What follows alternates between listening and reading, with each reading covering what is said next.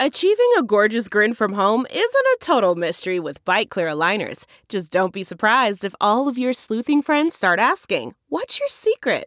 Begin by ordering your at home impression kit today for only $14.95. Byte clear aligners are doctor directed and delivered to your door.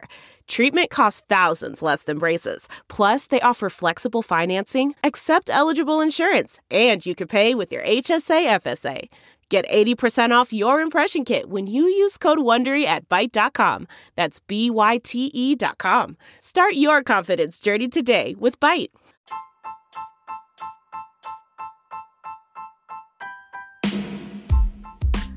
Hi, everybody. Sharyl Attkisson here. Welcome to another edition of Full Measure After Hours. I hope that when you finish listening to this podcast, you will consider going wherever you like to order books, Amazon or HarperCollins or any other place, and pre order my new book, Slanted How the News Media Taught Us to Love Censorship and Hate Journalism. It explains so many of the things that you're seeing in the news today the misreporting, the bias, the sensationalism. So I hope you'll order Slanted for yourself or someone who cares about these issues today. In our podcast, Full Measure After Hours this week, I'm going to update what's going on in Puerto Rico after we obligated an unprecedented amount of taxpayer money for hurricane relief, but ended up with a lot of corruption and fraud arrests and I haven't seen much other news coverage about all of this. So that's our subject today. If you watch my television program Full Measure on Sundays or the replays at fullmeasure.news online anytime, you know that I've been to Puerto Rico a couple of times to cover some underreported stories. And one of them was the double hurricane disasters a couple of years ago, after which a record $91 billion in tax money was committed for recovery. Those hurricanes happened right after my first trip to Puerto Rico, where I was covering their corruption scandal. The island was and is basically in a technical bankruptcy after many years of corruption and misspending. And they've been trying to pull out of that. Then they got hit by these terrible hurricanes.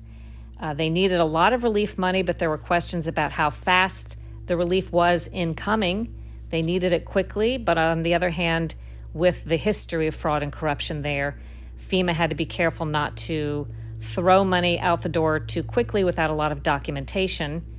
Um, you know, the way it works, we found after a hurricane, a lot of territories or states or places that need recovery money have to fund it up front themselves and are ultimately paid back with FEMA emergency funds.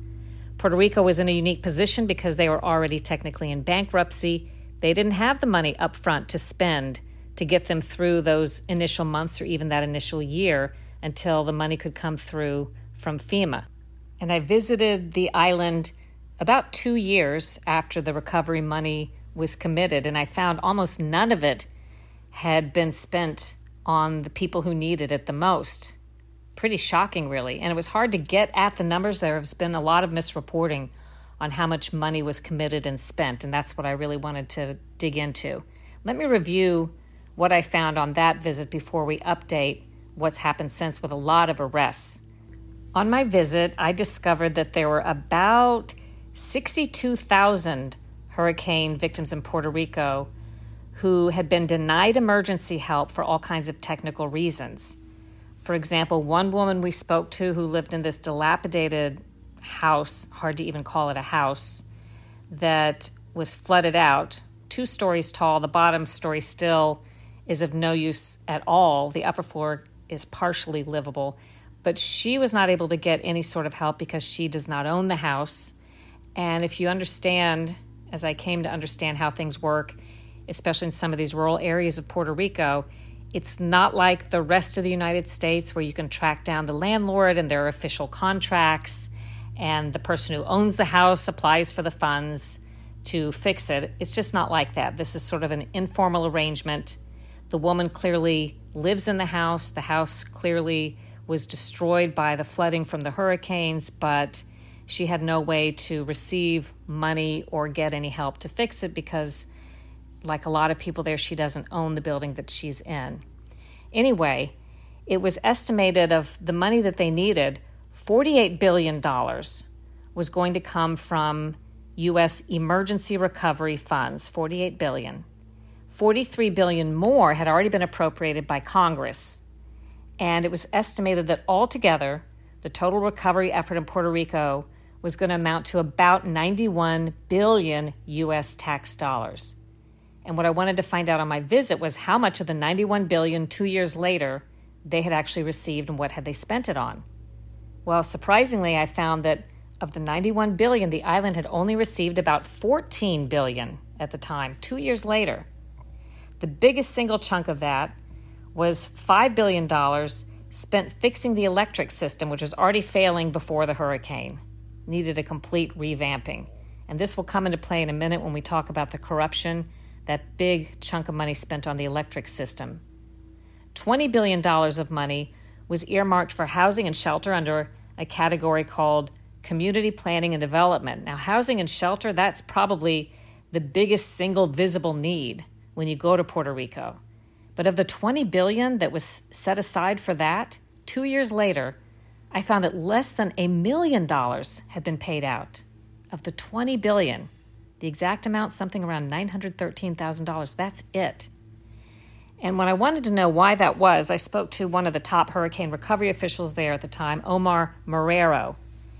And he explained that a lot of people think that because all this money has been allocated that they're well off and they're handled. But then he went on to explain that that's wrong, that the money has been obligated but not actually gone out the door for many reasons, including the fact that there's a lot of requirements FEMA has before payouts go to contractors and governments. And the requirements are intended in part to make sure there isn't waste, fraud, and abuse, but it works as a double edged sword. It protects against waste, fraud, and abuse, but at the same time delays the funding getting to the people. And while I was there, I got a tour of one of the schools that two years later had not had a single permanent repair. The kids were going to school in these buildings with pretty much dirt floors, leaks in the ceilings open to the sky, termites tunneling through the classroom on the walls. It rains inside when it rains. Mold uh, had not been remediated. They were painting over it in the cafeteria because they didn't have the money to actually do it properly. Well, the first hints of trouble when it comes to misspending of some of this hurricane relief money and official corruption, which continues to be a problem there and has for a long time. In fact, you may hear from people, you know, when I'm on social media and I was watching the news during the hurricanes, a lot of people implied it was very insulting to Puerto Ricans to talk about waste, fraud, and abuse and corruption. But it turned out to be the opposite case when I was in Puerto Rico. And pretty much everybody I relied on for information and tours and data were Puerto Ricans who not only aren't offended by the talk about corruption, they're the ones talking about it. They dislike the fact that their government is known for this. The people don't want the money to be lost to waste, fraud, and abuse. And the first hints of problems with the hurricane money uh, came with an arrest about the time that I was visiting Puerto Rico, the arrest of a FEMA official an emergency management official for the U.S. government named Asha Tribble. She was once a Homeland Security advisor under the Obama administration, by the way. And she was the lead person on getting Puerto Rico's electric grid fixed after the hurricanes. Remember, I said that was the largest single chunk of money that had actually been spent, the $5 billion? Well, she was accused of taking bribes to steer a big chunk of that money, $1.8 billion, to a company called Cobra, we didn't know a whole lot about this case when it first happened, but for the latest episode of Full Measure here in season six, with help of my producer Daniel Steinberger, we got updates on this case and some additional cases that have happened.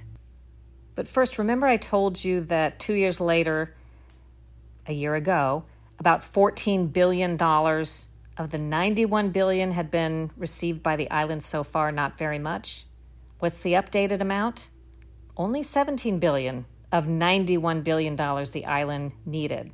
Only 17 billion has been received by the island so far. Not a lot in terms of the total need. So a little more information on that initial arrest I told you about of the FEMA official Asha Tribble, who was accused of taking bribes to steer a contract to a company called Cobra. Well, Cobra's CEO at the time, Donald Keith Ellison, was also arrested in this case, and so was a FEMA colleague of Tribble's, a woman named Jovanda Patterson, who got a job with Cobra. In other words, left FEMA and went to work for this company that got a $1.8 billion contract from FEMA. Prosecutors who built this case say that Ellison, the CEO of Cobra at the time, lavished Tribble, then the FEMA official, with bribes ranging from a helicopter ride over Puerto Rico to airplane tickets to hotels where the two stayed together and supposedly help getting Tribble an apartment in New York.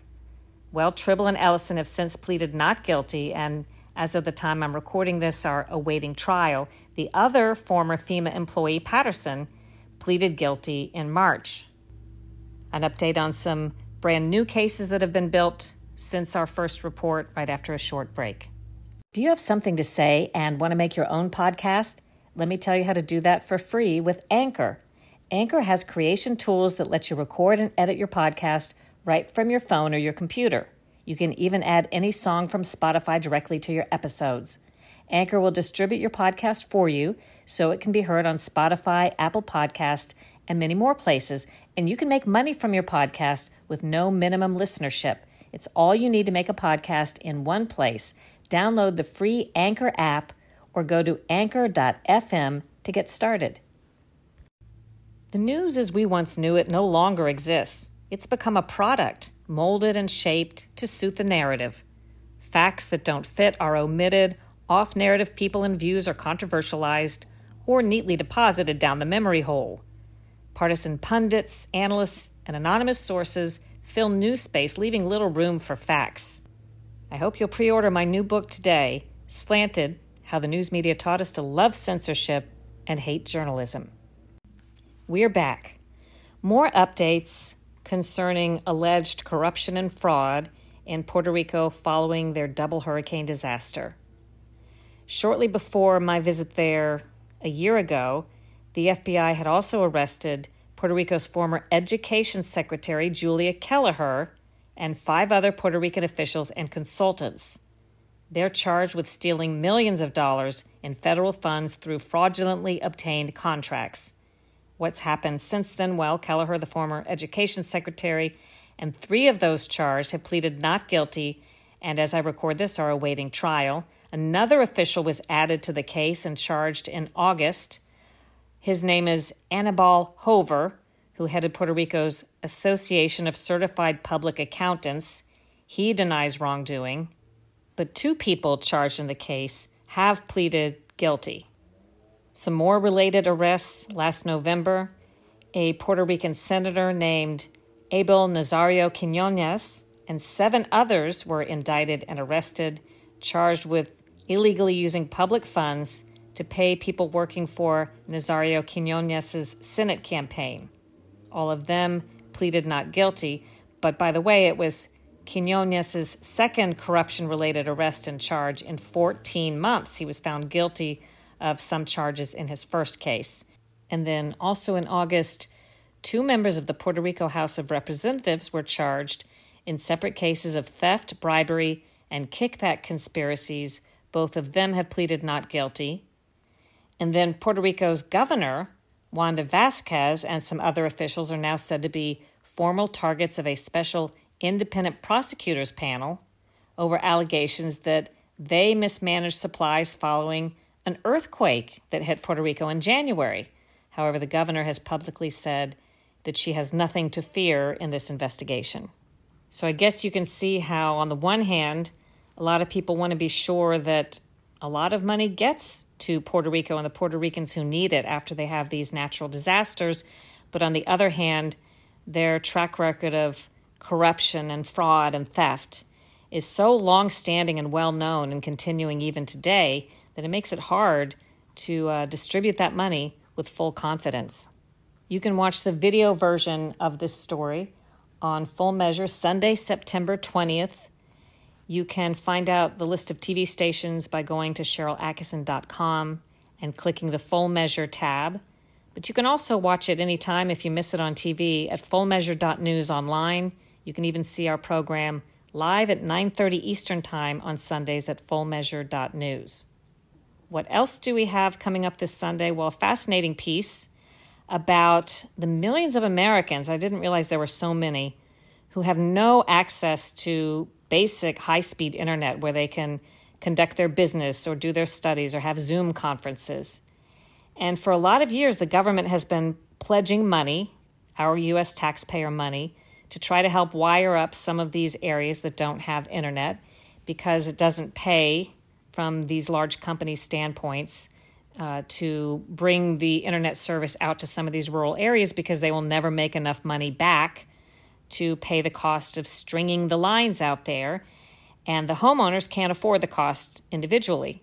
So, government money has been put toward that end. You might be surprised to hear that when I asked the FCC, the chairman Ajit Pai, how we know in the past how these big companies like Verizon spent these taxpayer billions, how many people were wired up with high speed internet. It turns out, he says, there was really no way to get accountability.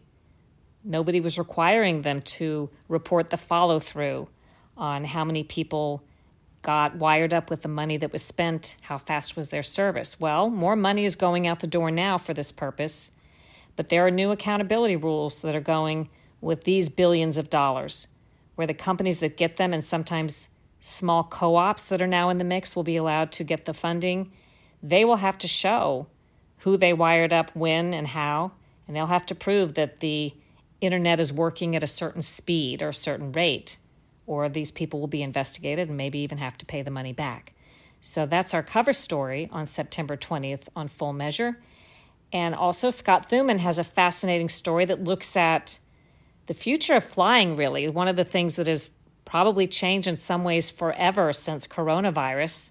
A lot of people have a fear of flying. They're wondering if it's safe to be on a crowded plane in an enclosed space with other passengers. And Scott tells us what airlines are doing to try to bring confidence back among the flying public. That's also Sunday on Full Measure.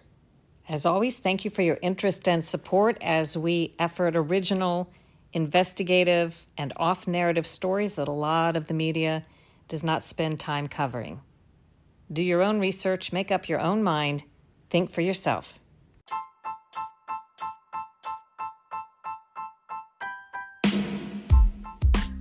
I hope you enjoyed today's podcast, and I hope you will consider subscribing to Full Measure After Hours, leave a positive review, and share it with your friends. Also, check out the Sharyl Attkisson podcast, my other podcast, and all of the Just the News podcasts wherever you like to listen. Pre order Slanted How the News Media Taught Us to Love Censorship and Hate Journalism.